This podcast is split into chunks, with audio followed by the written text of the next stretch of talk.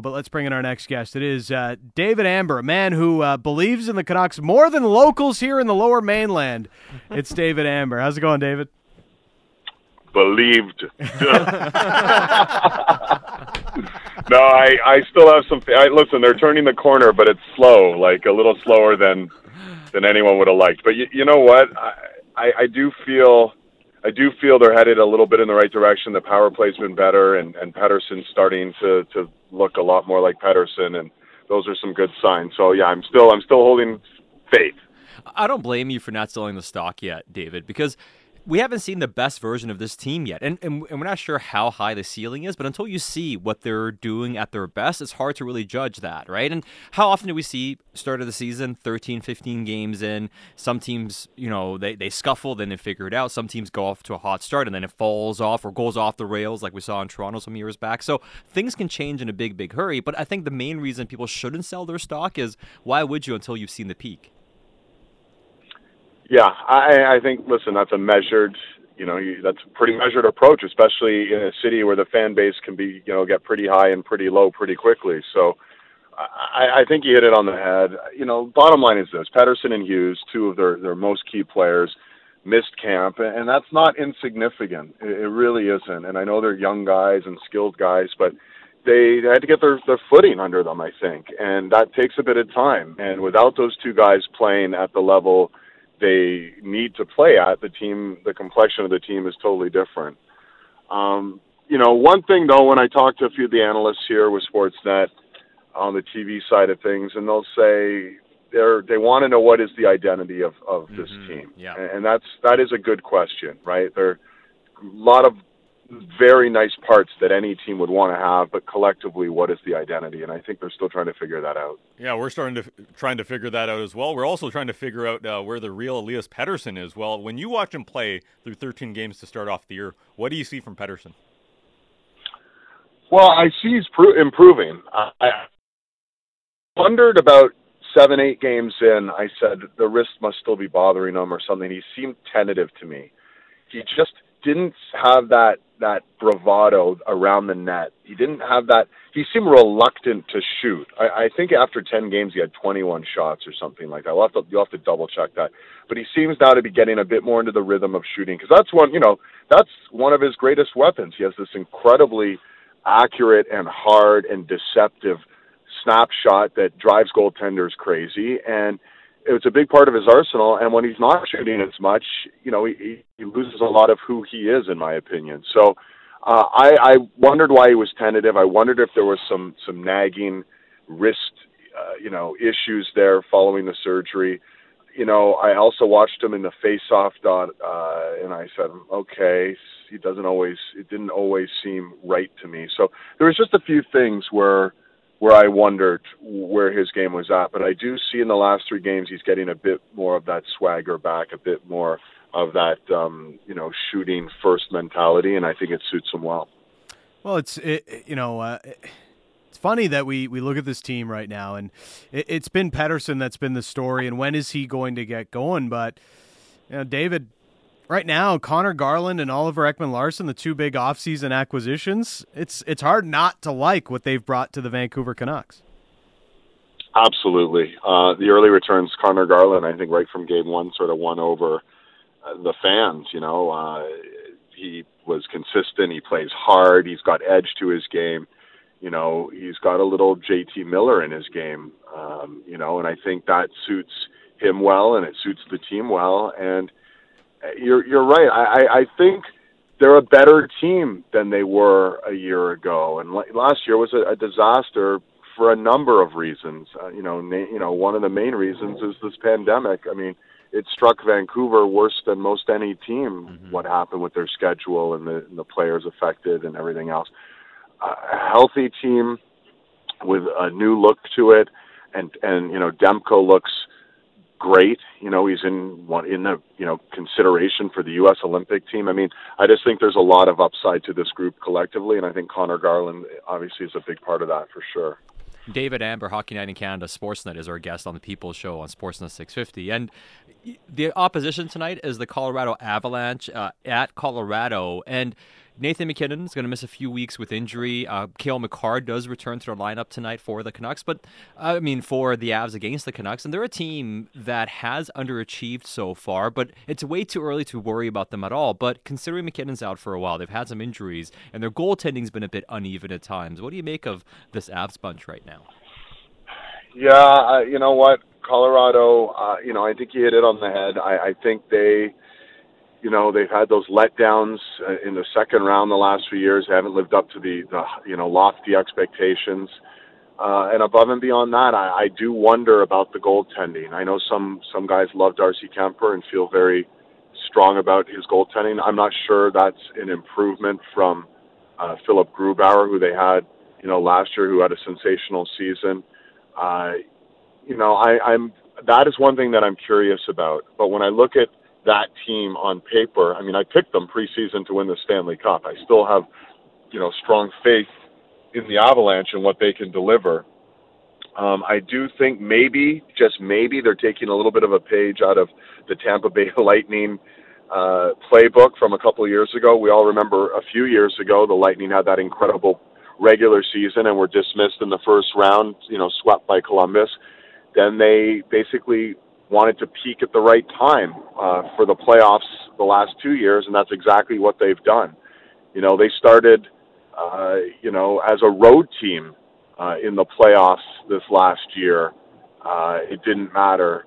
Uh, in the bubble, you know, they peaked at the right time two years ago and won that Stanley Cup. So I'm not saying they're doing a rope a dope by any means, but they've had injuries to MacKinnon. They've had injuries to Rantanen. And they've had injuries to Makar.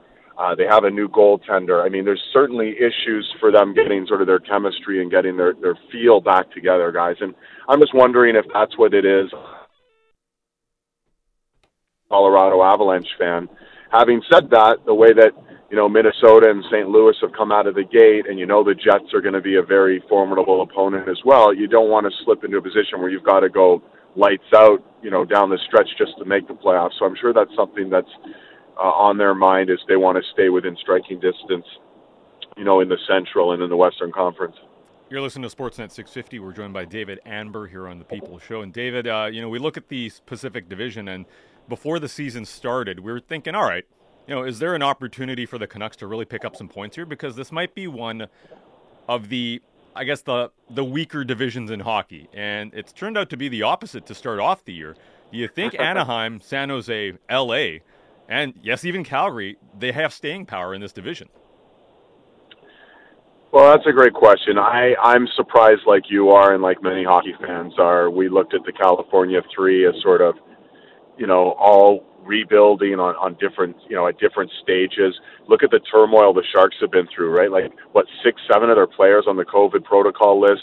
Anaheim's GM just had to resign, so they're going through a little bit of a, a, a gut check period as well. LA, you know, one of their great young players, Quinton Byfield, goes out with a broken ankle before the through Doughty's out for what six to eight weeks. Like they've all faced a fair share of adversity, and somehow uh, players have uplifted them. And in, really, in all three cases, it's been young players, whether it's Troy Terry in Anaheim or whether it's some of that young cast in San Jose that have seemingly come out of nowhere to carry that team, or whether it's some of the young guys, uh, you know, Iafallo, Kempe, et, et cetera, in LA. So it's been a very cool story. Is there sustainability to it? I would be shocked if, you know, three teams from California make the playoffs. I'd be shocked quite frankly, if two teams from California make the playoffs, and I might even be surprised if one team from California makes the playoffs.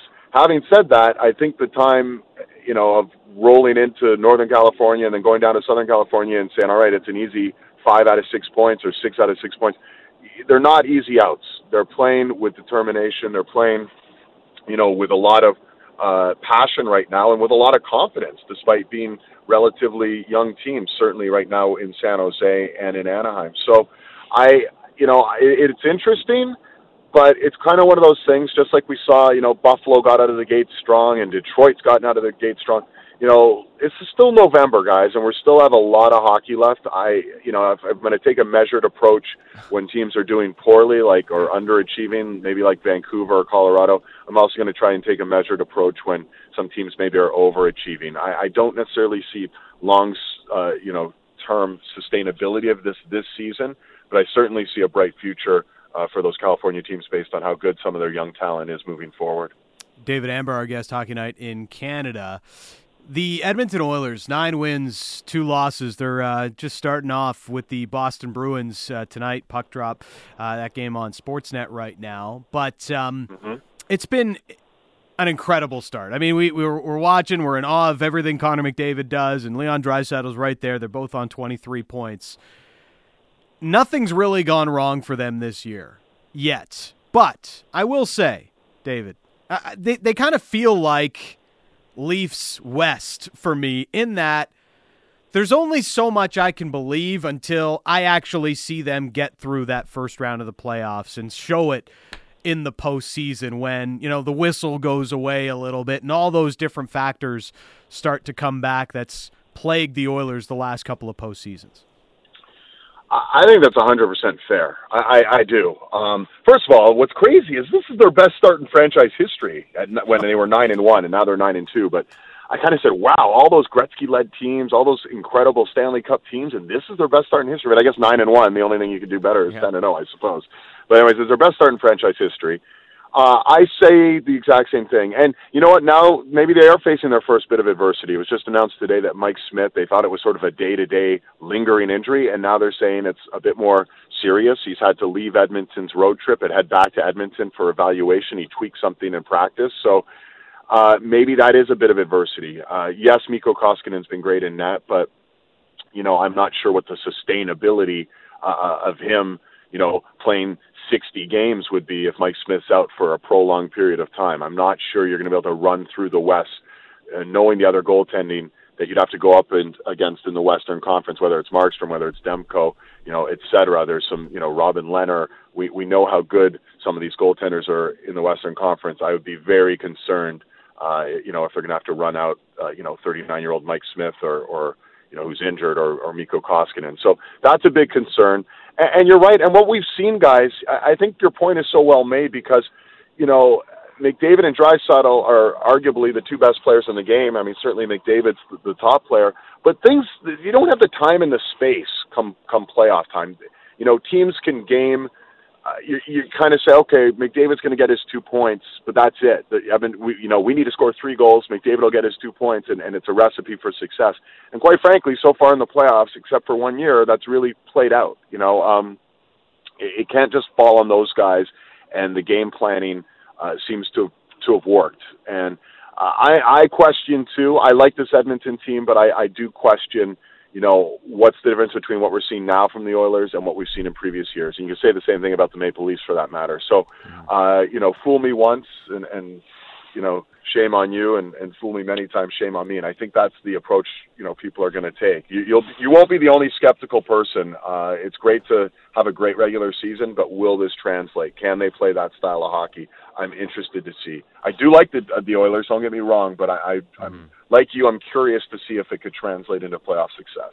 And it's kind of similar for the Calgary Flames because they've also, when they've made the playoffs the last few times, it hasn't gone well. Plus, they've missed the playoffs every other year as well. So I can understand as much as Flames fans are happy with the start, it's also, hey, let's actually see what happens. But they have 17 points in 12 games. They have one of the top mm-hmm. goal differentials in the league so far. So when you look at the coaching, what Daryl Sutter has done, who has been more impressive with the early season coaching job, Daryl Sutter or Dean Evason with the Minnesota Wild? Well, well, they've both done an exceptional job. I mean, eh, Minnesota, and it's so funny. The whole narrative around Minnesota has changed dramatically. I mean, two years ago, you'd say, "Hey, I got free tickets to go see the Minnesota Wild." People would be like, "No, thanks," you know. and now they're one of the more exciting teams to watch in the National Hockey League. If you get a chance to watch them, I would always, you know, real hockey fans dig in and and like what they're bringing. They're a fast and fun team to play uh, or to watch, and, and a very difficult team to play against.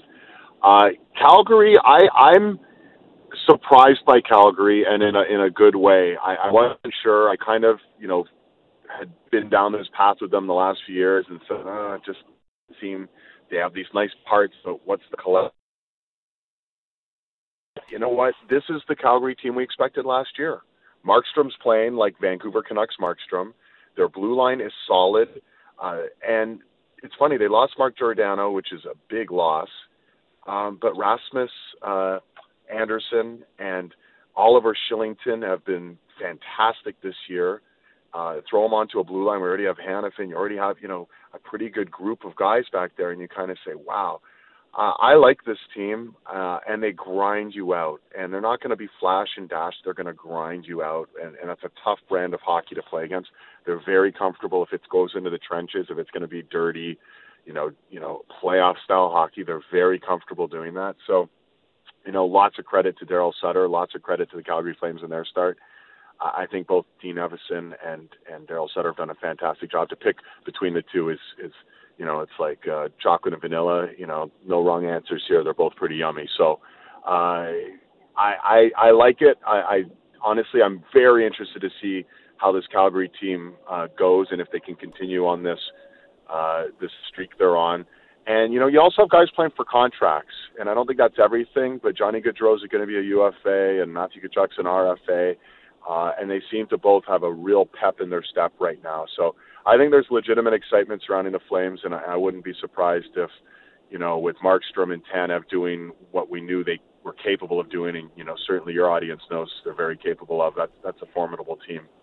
David, uh, we appreciate the time as always. We'll talk soon. Thank you for this. Yeah, enjoy the game tonight. We look forward to the Canucks on Hockey Night uh, against Vegas. So this is a big 72 yeah. hours for the Canucks. Let's hope they can grab a couple wins. Yeah, big three games. Thanks for this, David. All right, take care. Be well.